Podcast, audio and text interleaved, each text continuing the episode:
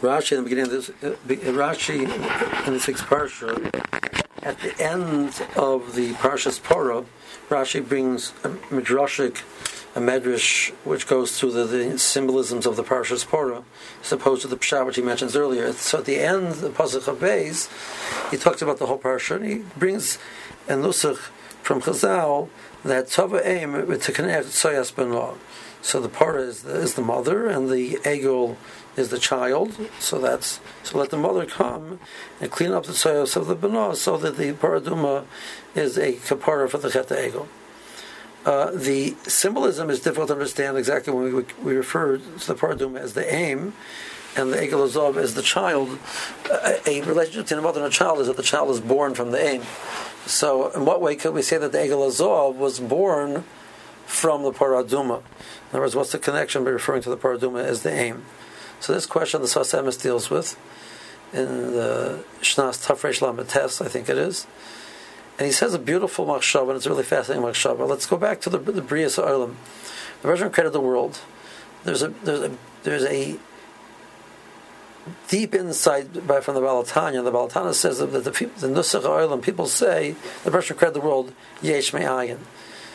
Uh, that out of nothingness the Russian created something. He says the opposite is true.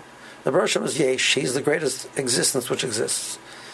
But the Russian created, as it were, a space for the world to exist where you could perceive a Kadosh Baruch not being there. So the Russian really created was Ayin Miyesh he created nothingness out of something. So the true yesh is the being with the Kadosh Baruch Hu. That's the, the true yeshus. The Hancha Yesh, the Mishnah says at the end of Shas, you become a yesh, you become a real being because you connect to Kadosh Baruch Hu. And Bershom created a world of ayin where that the Bershom is, is, is hidden, is not seen, and you, you could, person could exist, as it were, without a Kadosh Baruch Hu, at least in his perception. Why did the Bershom do that? because then when we create the yesh, it's our yesh. So it comes out that the Russian created Richuk, for the purpose of the Richuk, the Russian created the distance from Kadosh Baruch Hu was allow us to, to create to create Kiruv. So the Sfas Emes says it comes out that when we have that for chait to exist, the idea that the Russian we should be able to do chait and distance ourselves from Kadosh Baruch Hu only makes sense if there's something something called tshuva. Had there been nothing, had there been no concept called tshuva, there'd be no such thing as chait. Because Chait's whole function is only to allow us to distance ourselves and then find our way back ourselves and become the bialim of that process of coming back to Kodesh Baruch Hu.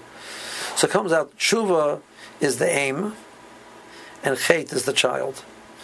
The source for the existence of chait, that idea that chait should exist, is only because there's, a, there's something which, which has merled it, and that is the concept of tshuva.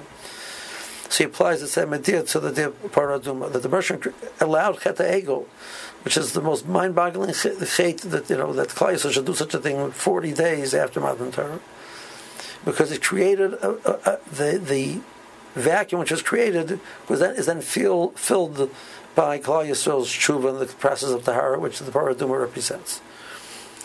It is a such an important sort of understanding our relationship to how we deal with chait. The person does, does something wrong.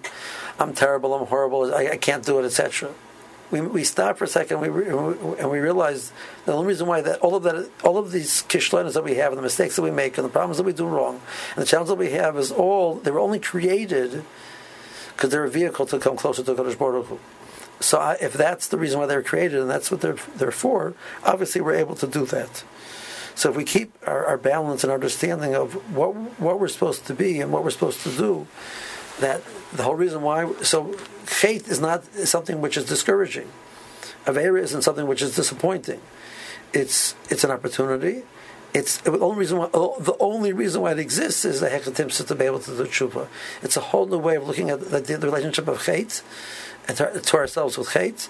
It's a very freeing type of a thought process. It allows us to recognize the strengths that we have to come back to Kadosh Baruch Hu and be able to connect. And it's not the davar pasha that in, in the lashon the Kaddish the shkin is referred to as the eim. Have a good Shabbos.